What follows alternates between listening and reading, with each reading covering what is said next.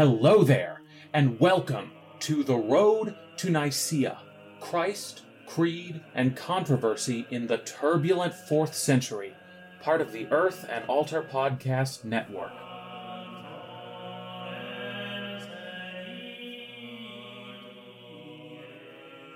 Supplemental The Senior Convener, Osius of Cordoba.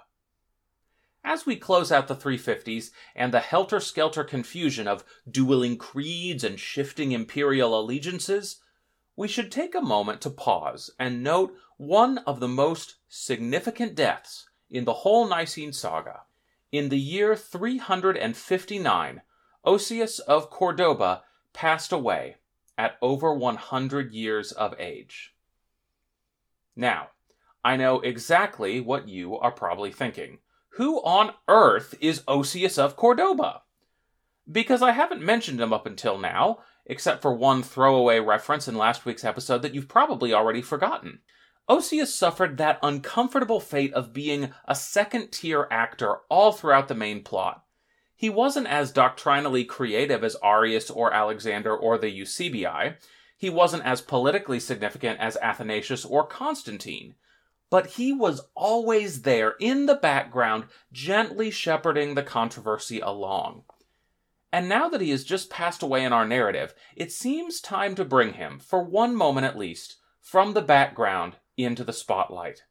The first shall be last, and the last shall be first, after all, so this time let's take a look at Osius of Cordoba, advisor to emperors, senior convener, and to some, a centenarian heretic. As best we know, Osius of Cordoba was actually born in Cordoba, the same city where he was a bishop. That makes him one of the very few characters in this story with good manners for future historians. This also means that he was Hispanic by ethnicity, the only bishop from the far west of the empire to play a significant role in our Nicene story. And he was there for most of that story. Osius of Cordoba was apparently born all the way back in 256 AD. This meant that at the time of the Council of Nicaea, he would have already been about 69 years old, which is a pretty nice old age by the standards of his day. One of the perks of age and seniority, of course, is that you get to be in charge of stuff. And most scholars think that after Constantine gave his big opening speech to the council, he turned the reins over to Osius and said, You take it from here, champ, and let Osius run the rest of the proceedings. That's right, the person presiding over the council that would create this creed that we're still talking about and saying and arguing about and producing podcasts about 1700 years later was Osius of Cordoba. He was presiding over this really pivotal moment. And perhaps that's fitting, since Osius would have had as good a grasp as anyone of the history that had led to that point. He had grown up when Christianity was still technically illegal during the troubles of the third century. He had suffered in the great persecution of Diocletian. He had witnessed Constantine's miraculous conversion to Christianity and now he saw the empire embroiled in the throes of Trinitarian controversy. He would have understood better than most the collective traumas the church had endured, as well as the sense of opportunity and danger that haunted its first years as a state religion. We know very little about his ministry during those tumultuous years before the Council of Nicaea, Osius was present at a local Spanish council in about 300 that took a pretty hard line against readmitting those who had lapsed in the Great Persecution. Some imperial court documents show he was present in Constantine's court around 313 or so, and that's basically it. That's really all we know.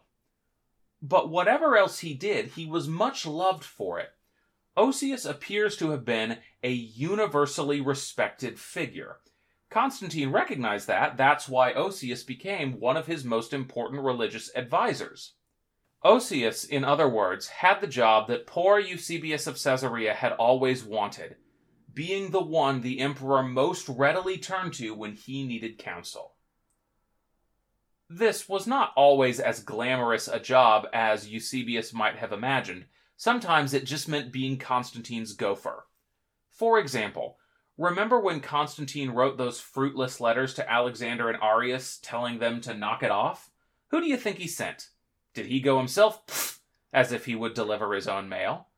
A soldier or a civil servant? No, not impressive enough. The job fell to poor old Osius, who was being ordered to schlep all over the greater Roman Empire in his mid 60s just to deliver some mail to people who were going to turn around and ignore it. But sometimes the job was a bit more exciting. Many scholars think that Osius was one of Constantine's speechwriters, and that the opening address Constantine gave at the Council of Nicaea was actually Osius's writing. Now, we aren't going to go into that speech in detail because it's mostly full of the same kind of pop theological arguments we've already covered with Lactantius and with the oration in praise of Constantine. There is one God who is good, but people worship other beings as gods, which is bad. So Jesus came to teach us about the one true God, which is good. But then we got persecuted for it, which is bad. But now the emperor is one of us and helps us build cool churches and stuff, which is good. Not exactly riveting or groundbreaking stuff. There is one argument in here, though, that I will kick myself if I let you leave this podcast without knowing about. Osius tells us that the birth of Christ was predicted by pagan prophets, not just Jewish ones. We saw, of course, a version of these arguments with Lactantius, but Osius takes it in a different direction. He cites a few lines from one of the Sibyls. The Sibyls, that's S I B Y L S, were pagan prophetesses of Apollo who often also served as priestesses at holy sites. The Oracle of Delphi was a Sibyl, as was the Erythraean Sibyl, who conveniently resided at the town of Erythrae on the central western coast of modern day Turkey. She, or they, there actually may have been more than one of them, we aren't quite sure, apparently invented the use of the acrostic as some of you probably know, an acrostic is a poem in which the first letter of each line spells out a word or sentence. The prophetess would give her prophecies in acrostic poems, and her listeners, foolishly not recognizing the new literary form that had just been invented right in front of them, would try to interpret the prophecy without the nifty little code and would usually fail. Oracles are only as good as their interpreters, after all. Anyway, the Sibyl reportedly gave one prophecy that spelled out in Greek Jesus Christ, Son of God, Savior, Cross. You can imagine why Christians would have been really excited about this. It was proof that their God could speak, even through the mouths of a different deity's prophets. And I have to admit, this poem does sound pretty Christ like. So here it is in full. Do know this has been creatively reworded so that the acrostic works in English, but it also makes the poem a little bit more enjoyable. And I quote Judgment! Earth's oozing pores shall mark the day. Earth's heavenly king his glories shall display. Sovereign of all, exalted on his throne, unnumbered multitudes their God shall own, shall see their judge with mingled joy and fear, crowned with his saints in human form appear.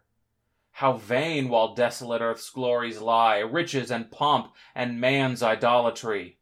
In that dread hour when nature's fiery doom startles the slumbering tenants of the tomb, trembling all flesh shall stand, each secret while, sins long forgotten, thoughts of guilt and guile, open beneath God's searching light shall lie, no refuge then, but hopeless agony. O'er heaven's expanse shall gathering shades of night From earth, sun, stars, and moon withdraw their light. God's arm shall crush each mountain's towering pride. On ocean's plain no more shall navies ride. Dried at the source, no river's rushing sound Shall soothe, no fountain slake the parched ground. Around, afar, shall roll the trumpet's blast, Voice of wrath long delayed, revealed at last in speechless awe while earth's foundations groan. On judgment's seat earth's kings their God shall own. Uplifted then in majesty divine, radiant with light, behold salvation's sign.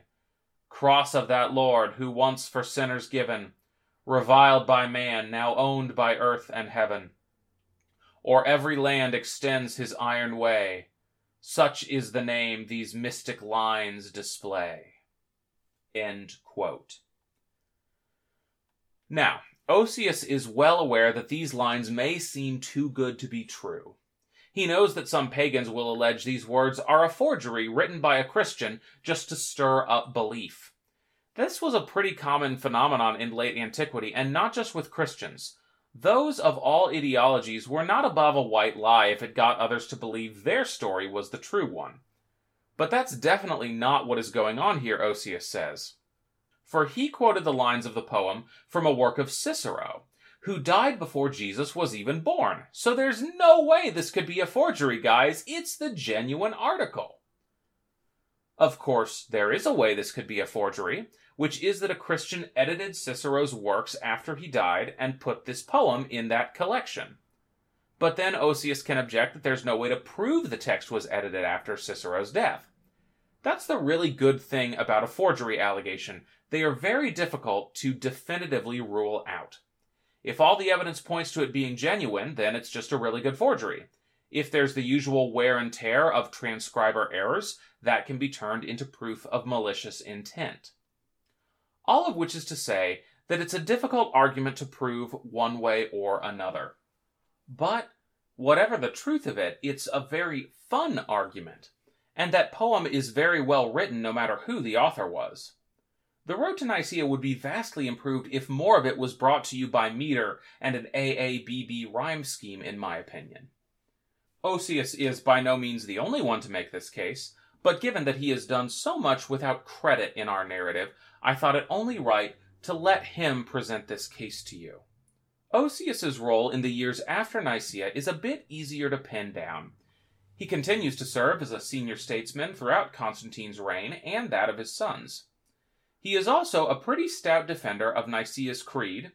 Unsurprising, since he was the one who presided. He was also a pretty stout defender of Athanasius. Apparently, Osius put in a good word for Athanasius to Constantius once Constantine died, and that helped end one of the Alexandrian bishop's many, many exiles. When Constantius began to aggressively push his Homoian solution in the 350s, Osius wrote him a strongly worded letter telling him to back off and let the bishops tend to the church without state interference. This was a bold move, no doubt about it. But perhaps Osius figured that since he had been a bishop before Constantius had even been in diapers, he could use his seniority for good. And at the very least, he wasn't punished for it. You will occasionally hear scholars say that during this time period, the west of the empire was consistently pro Nicene while the east was more ambivalent. This is an overgeneralization and a very bad thing to say. My point in bringing it up is that when people who say this talk about the West, who they're actually talking about is Osius of Cordoba. For he basically was stoutly in favor of Nicaea his whole life. He presided over the council, he insisted on its legitimacy, and he defended Athanasius against his enemies which is what made it all the more shocking when in 357 he signed on to the blasphemy of Sirmium. That's right. At age 101, Osius of Cordoba signed on to a decree that banned the use of the very language Nicaea had enshrined. Why? Since he didn't write any memoirs, we don't know firsthand what Osius was thinking. His pro Nicene contemporaries make a few guesses, though, and they aren't very nice. One writer says that Osius was, and I quote, already in love with the tomb. In other words, ready to die, and so he didn't want to make another big fuss. It goes to show that ageism has always been with us. Others assume that he was coerced into signing the blasphemy, that it took force to turn this resolute defender against Nicaea. We do know, however, that Osius had been asked to do two things to condemn Athanasius as a heretic and to sign on to the decree of Sirmium. He refused to do the former and agreed to the latter. So it may be that Osius was less concerned with the particularities of the language used, whether it was Ousia or something else. His first priority appears to have been protecting his friend's integrity. People of good faith could argue and compromise about words, but people of good faith do not call other people of good faith heretics. At least that's the most we can plausibly reconstruct of Osius's decision-making process. Some later sources tell us that Osius's tolerance for the blasphemy of Sirmium lasted only a short while, and shortly afterwards he recanted it. It's unclear whether this is historical fact or a desperate attempt to salvage the long legacy of one of Nicaea's stoutest defenders.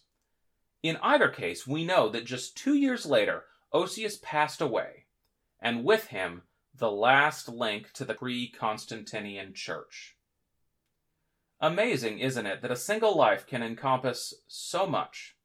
When Osius was born, Origen of Alexandria had only been dead for a few decades, and the Christian church was still a persecuted minority.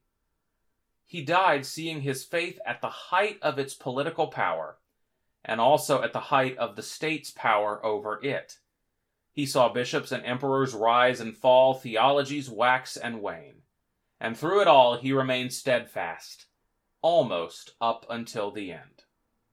Because in the end, Osius was a human being like others, blown about by forces not under his control, and not always consistent with his own principles. It makes him a less useful idol, but I think also a more sympathetic human. And on a journey this long, with this much confusion and frustration, there are far worse things to have than another human being to quietly, steadily, and unassumingly keep you company along the road to Nicaea.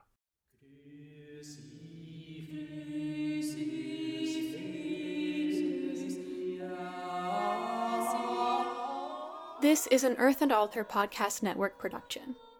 For more podcasts and weekly articles, visit us at earthandaltarmag.com.